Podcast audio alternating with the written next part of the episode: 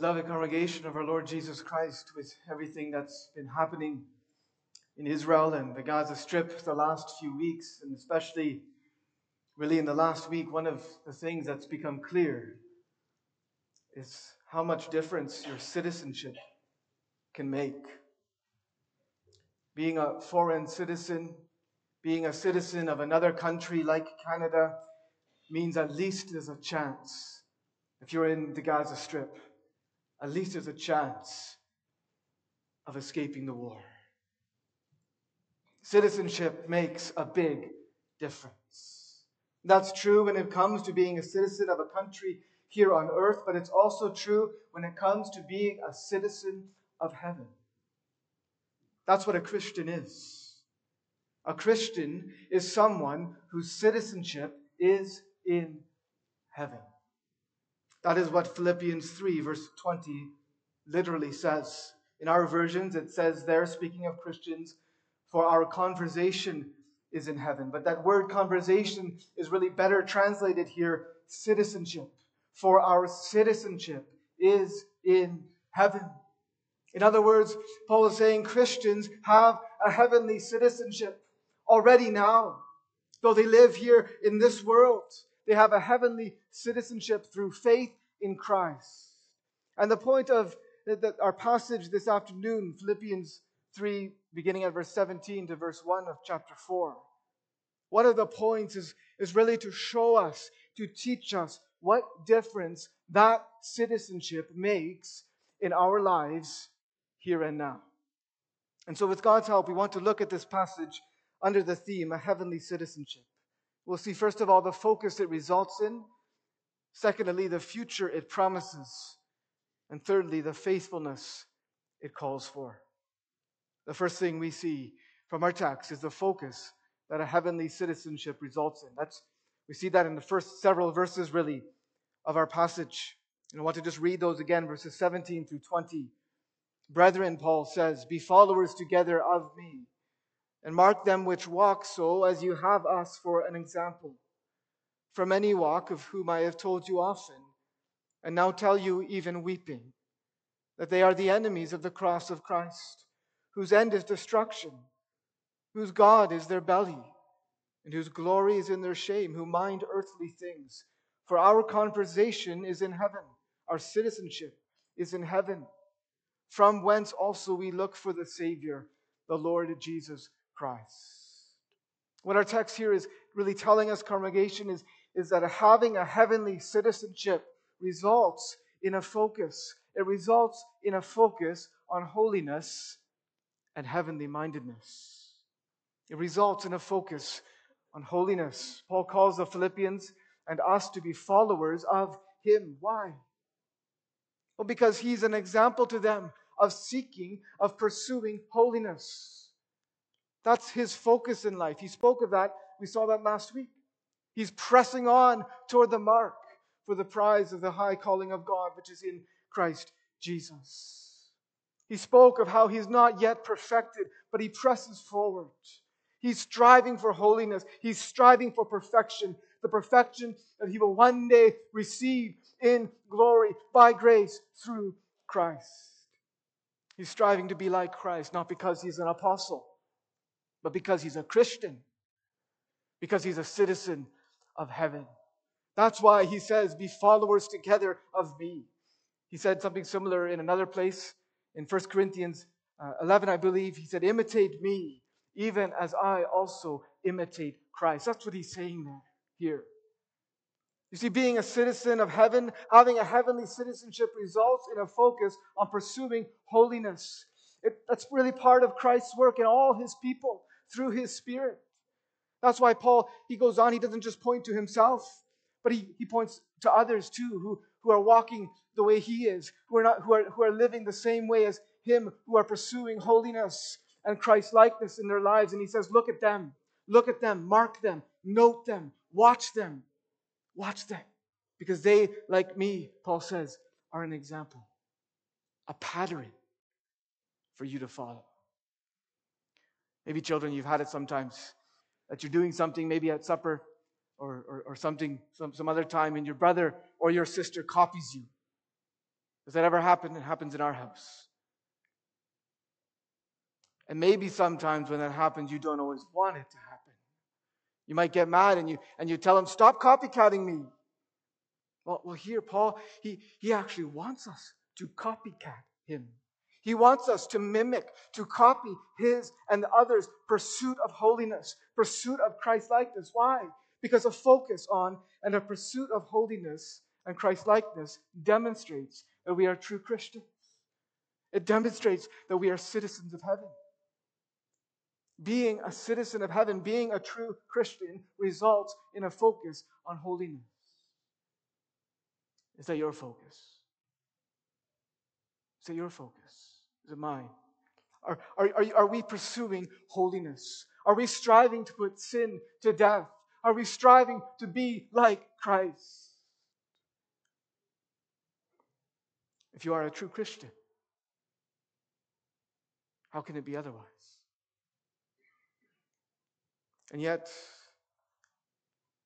yet there are so many people who confess Christ, who confess faith in Christ, but who are not living this way who are not pursuing holiness, who are not striving to be like Christ, perhaps even also among us. How do we make sense of that? Are they true Christians or, or are they not? Well, what's the answer of our text? What's the answer of verses 18 and 19? Paul here speaks of, of those kind of people People who call themselves Christians, but they're not pursuing, they're not walking in the way of holiness. They're not striving to be like Christ. Instead, they are people who live for themselves. Their God is their belly. In other words, they live for pleasure. They live to please themselves. They worship themselves. They serve the lusts, the desires of their flesh, and they demand that others serve them too in their glory. Their glory is in their shame. They treat their sins, sins like gluttony or drunkenness or sexual immorality or other, other things, other, some, some other sin, they treat them as badges of honor. Their minds are set, he goes on to say, on earthly things, the things of this world, the pleasure and the ease and the comfort and the health and the wealth and the honor and so on. Some people might call them carnal Christians. But what does Paul, under the inspiration of the Holy Spirit, call them? He doesn't call them Christians at all, does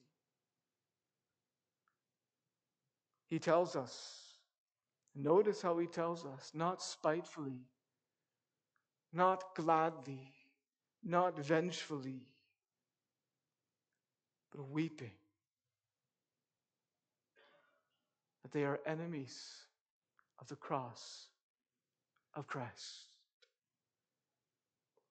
whose end is destruction. Congregation, this is very sobering, isn't it? This is why the way we are living is so vitally important. That's what our text is saying. It's saying you,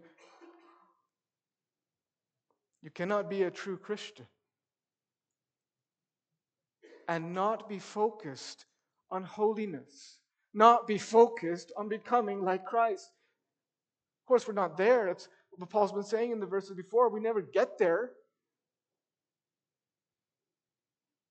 Paul's not saying you can't be a true Christian and, and it, unless you're perfect. No, he's not saying that.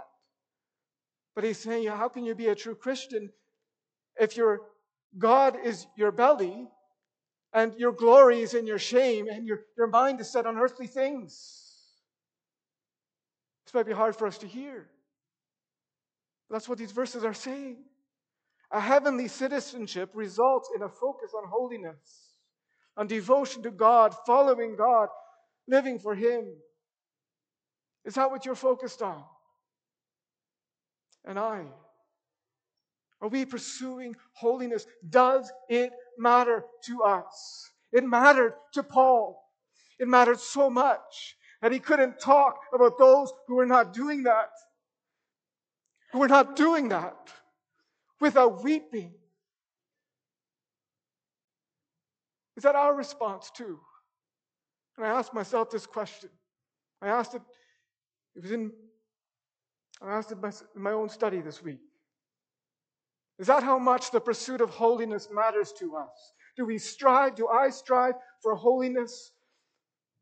Our, do we strive for holiness ourselves? And do we weep when others who are called Christians, who call themselves Christians, who might even see themselves as Christians, are not living with that focus? We sang it, didn't we?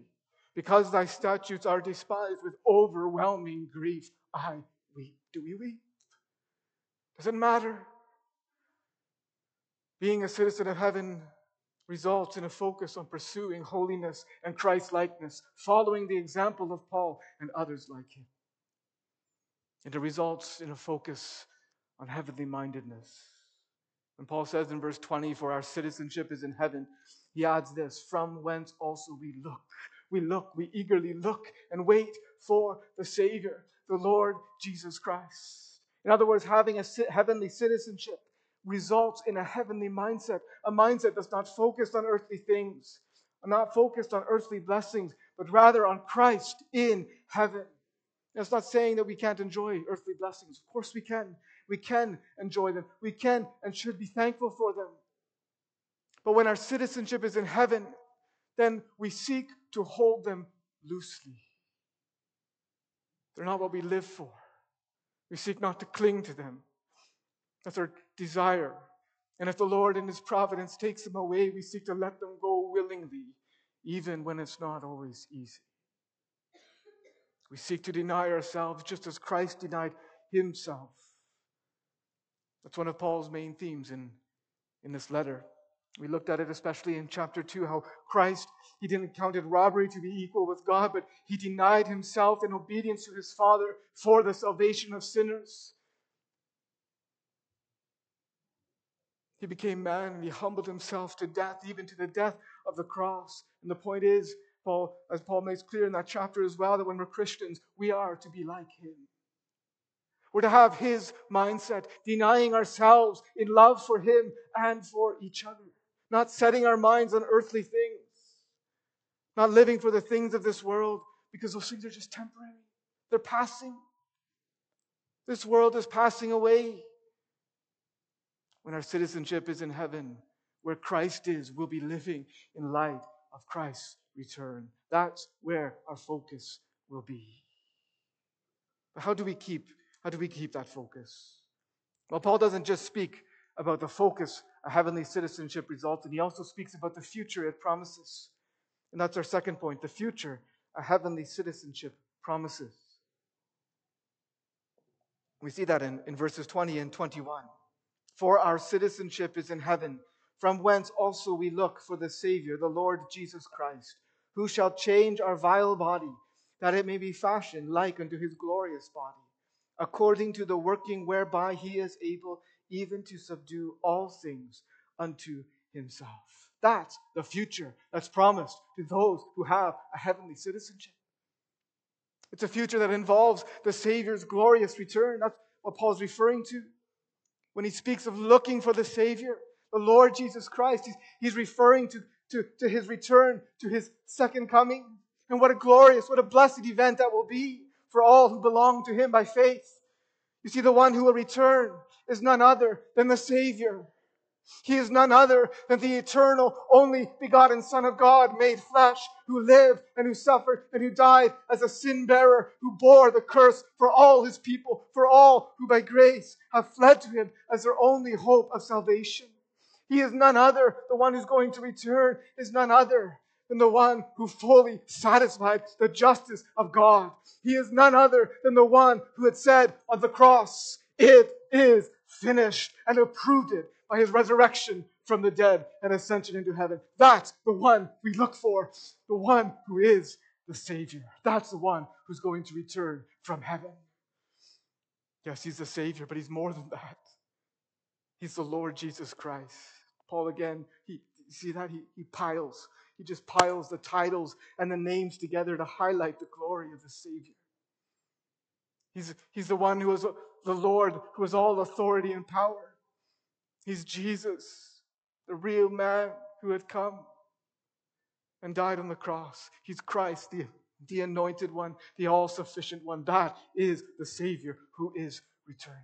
Oh, what a blessed and what a glorious return that will be when we are His. Do you look forward to it? You see, it means that our salvation, when He comes, our salvation will be finally made complete. The perfection, the holiness, the Christ likeness that we've been longing for and striving for, and yet falling far short of every single day will be ours. That's what the Bible says is going to happen when the Savior returns. Hebrews 9, verse 28 tells us that Christ was once offered to bear the sins of many. And unto them that look for him shall he appear the second time, without sin, unto salvation. What does that mean? What does it mean that he's going to come without sin the second time? It means that he's not going to come. When he comes, he's not going to come still bearing the sins of his people because he did that already when he was here on earth, when he died on the cross. He finished that work then. So what's he, what's he coming for when he comes again? He's coming again unto salvation. He's coming again to make his work of salvation perfect, complete. Now it's not yet perfect. We're not yet perfect. But when he returns, we will be. When we're in him, he's coming again, you see, to make everything new. And then we will be with him. We'll be with our Savior King, the all glorious Lord Jesus Christ forever. One day that's going to happen. One day that's going to happen. Maybe you sometimes wonder if it will. It's been 2,000 years. 2,000 years. Is Christ really going to come? Ever? You ever wonder that? Yes, He will. He Himself promised it. The angels promised it to His disciples right after He went to heaven. His word promises it over and over again. He is coming again. We don't know when, but He is really going to come. And even our text confirms that. It's not so obvious in our versions, but when Paul says that we look for the Savior, he's literally saying we are eagerly waiting for Him. That's what that word look for means in the Greek. It means to eagerly wait, to expect someone or something with anticipation. And that tells us that the Savior's return is sure. He really is going to come. It's, it's like children when you when you go to or, or when you know someone's coming over to your house for a visit, maybe a, a friend or, or maybe a, a relative that you haven't seen in a long time. What do you do when your parents tell, tell you that they're coming? You go to the window, don't you?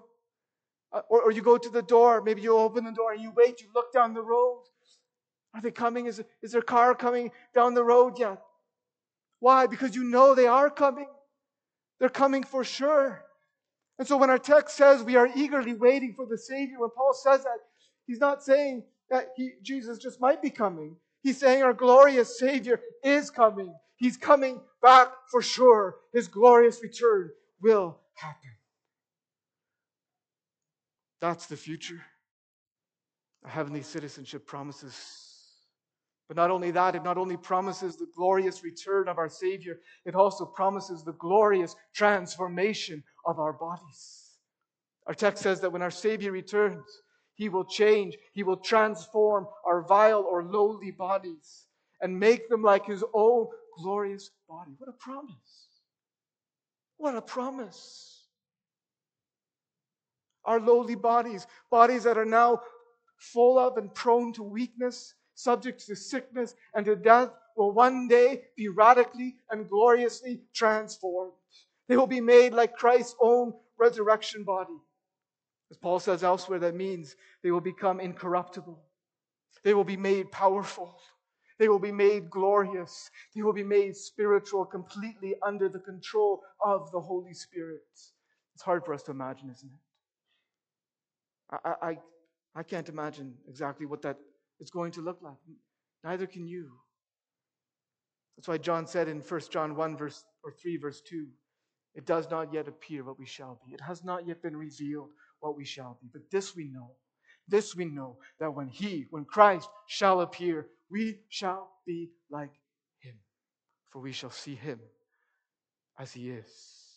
Christ Himself will make our bodies like unto His own glorious body. What a comforting promise that is, especially when you struggle.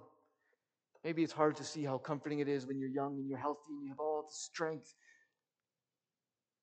But when you struggle with a weakness and the frailty of your body, when you battle sickness, when you struggle with a disability, when you are, have to deal with bodily pain chronically and, and, and bodily discomfort, when you've lost a finger or maybe more than a finger in an accident, when you live with constant fatigue and tiredness, when you live with the effects of a stroke, when you can't walk without a walker or a wheelchair. These are all consequences of the fall. But when your citizenship is in heaven, then one day when Christ returns, your body will be changed. Christ Himself, the text says, God's word says, will change it and fashion it like unto His glorious body. Probably the closest thing we can compare it to is the transformation from a caterpillar to a butterfly. Sometimes I think that's why God made caterpillars, just to help us understand what He's going to do for His people when He comes again. And maybe, children, you've, you've, you've done that before. You've caught a caterpillar and you've, you've put it in a jar and, and you've given it leaves to eat and you watched as it, as it, as it grew and, and, and then eventually it formed a cocoon or a, a chrysalis and after some days or maybe weeks, it came out as a beautiful butterfly. Maybe you've done that, or, or maybe you've seen videos of it. But what an amazing, when that happens, what an amazing, what a glorious transformation. Think about it. The caterpillar, he's not much to look at. You can't get much lowlier than a caterpillar. It can't get anywhere on its own very quickly. It has to crawl on the ground every time it wants to go any place. But what a glorious transformation when it becomes a butterfly. The butterfly is not only, it's far more beautiful, isn't it? So much more beautiful to look at, but it's also so much more capable. Not least of all because it can fly. The transformation of our bodies when Christ comes again is it's going to be something like that. Our bodies will be gloriously transformed. They will bear the image of Christ the image of the heavenly man, the last Adam, just as right now all of our bodies are bearing the image of the first man, the, the man of dust. And then in that day, they will no longer be crumbly. They will be glorious. They will be beautiful. They will be honorable. They will be incorruptible, never able to decay. They will be sinless, like Christ. There'll be no more tumors.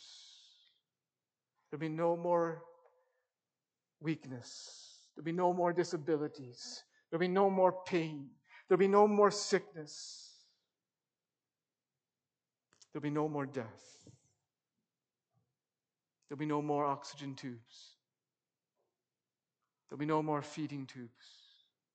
There'll be no more pacemakers. There'll be no more walkers. There'll be no more wheelchairs. There'll be no more hospital beds.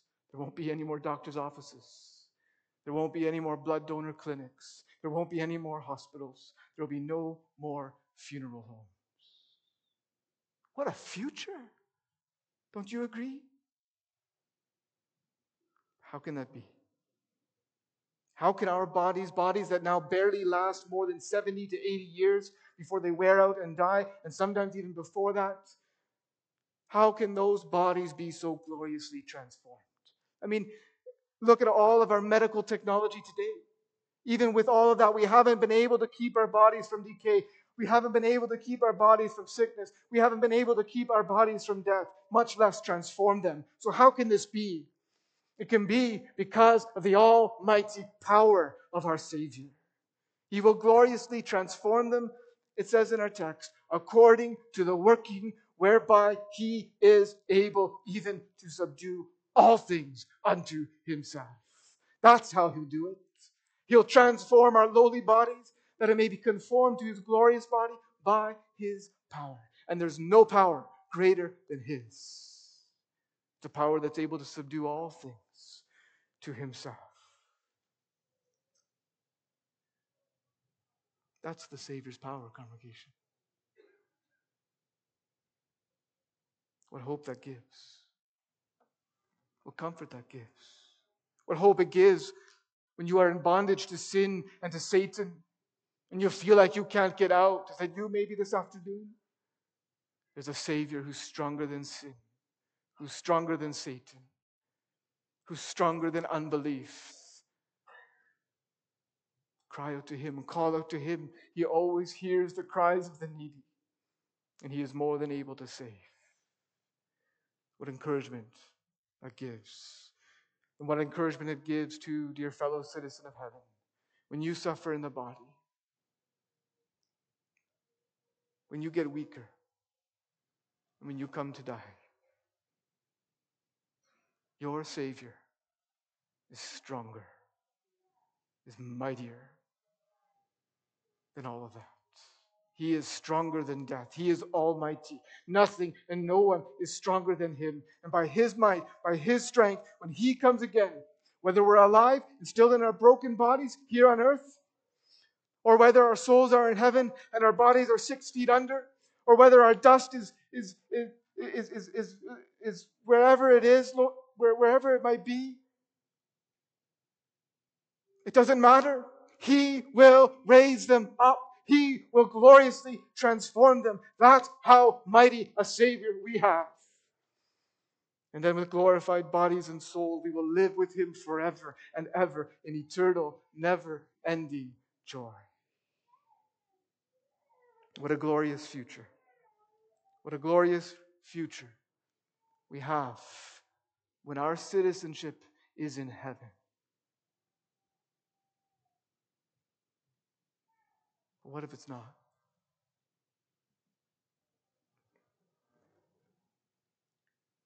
Well, if it's not, what a terrible future is coming. Paul describes that future in verse 19 with just one word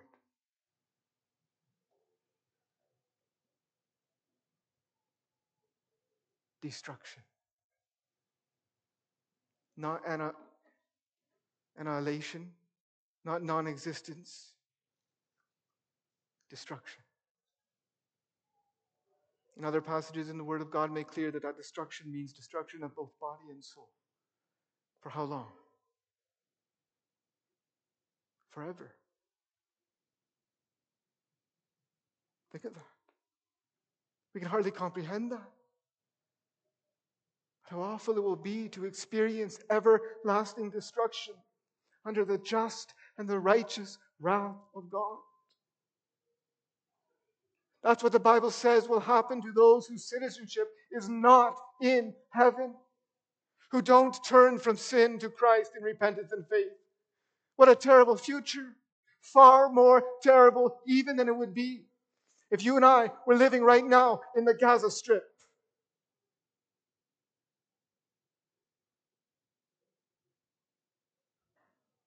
That's why it's so important, congregation, that our citizenship be in heaven. Is it? Is that where your citizenship is?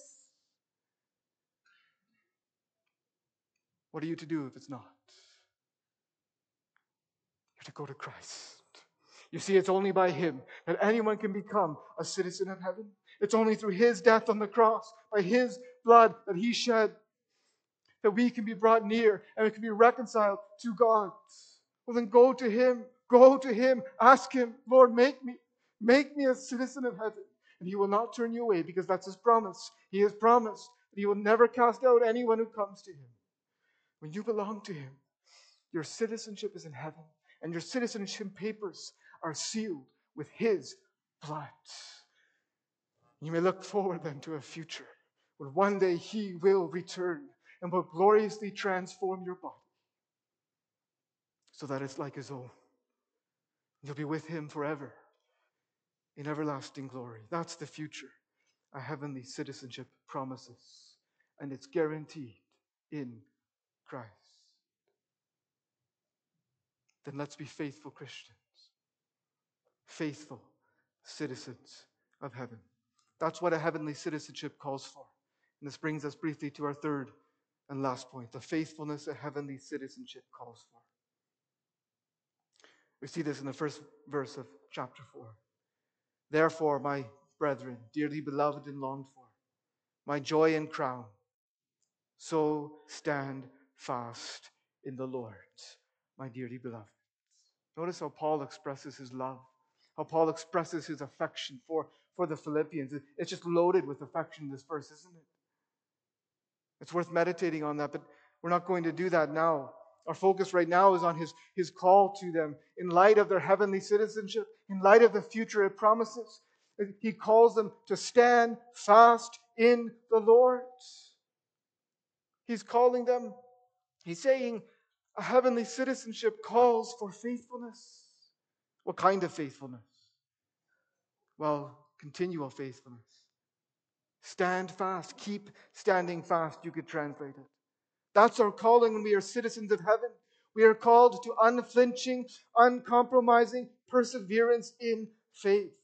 No matter what trials and challenges come our way, in doubt and temptation, we're going to sing it later, I believe. In doubt and temptation, I rest, Lord, in thee.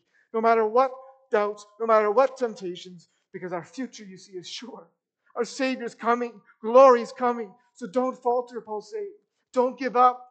Never give up. Don't turn tail. Don't run back to Egypt. Don't run back to Ur of the Chaldees when it gets hard. Keep going. Keep believing. Keep trusting. Keep obeying. Keep pressing toward the mark.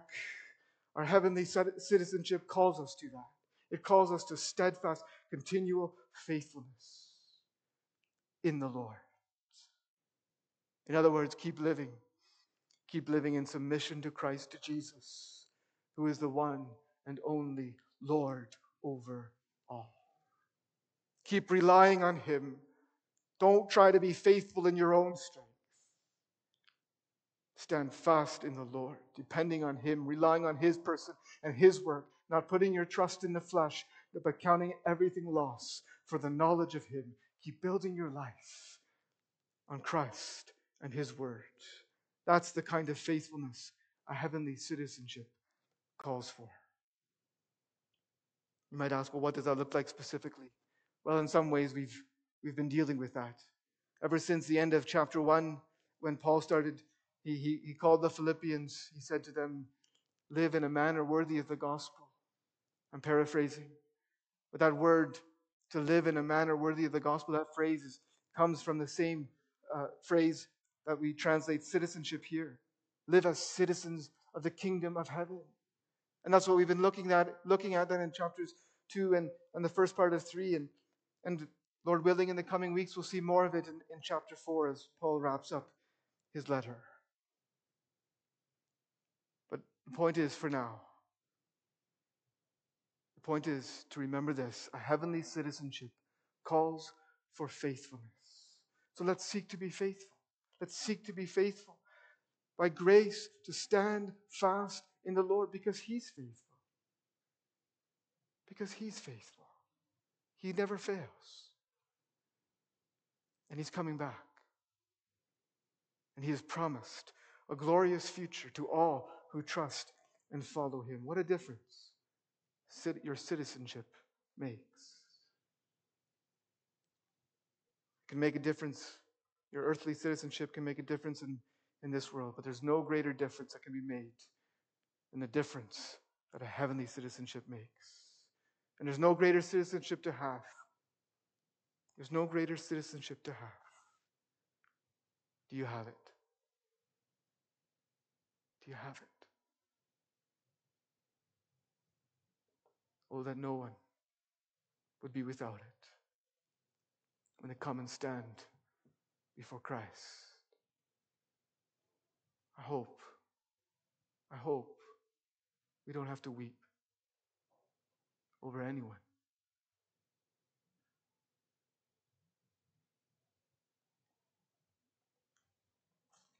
Amen.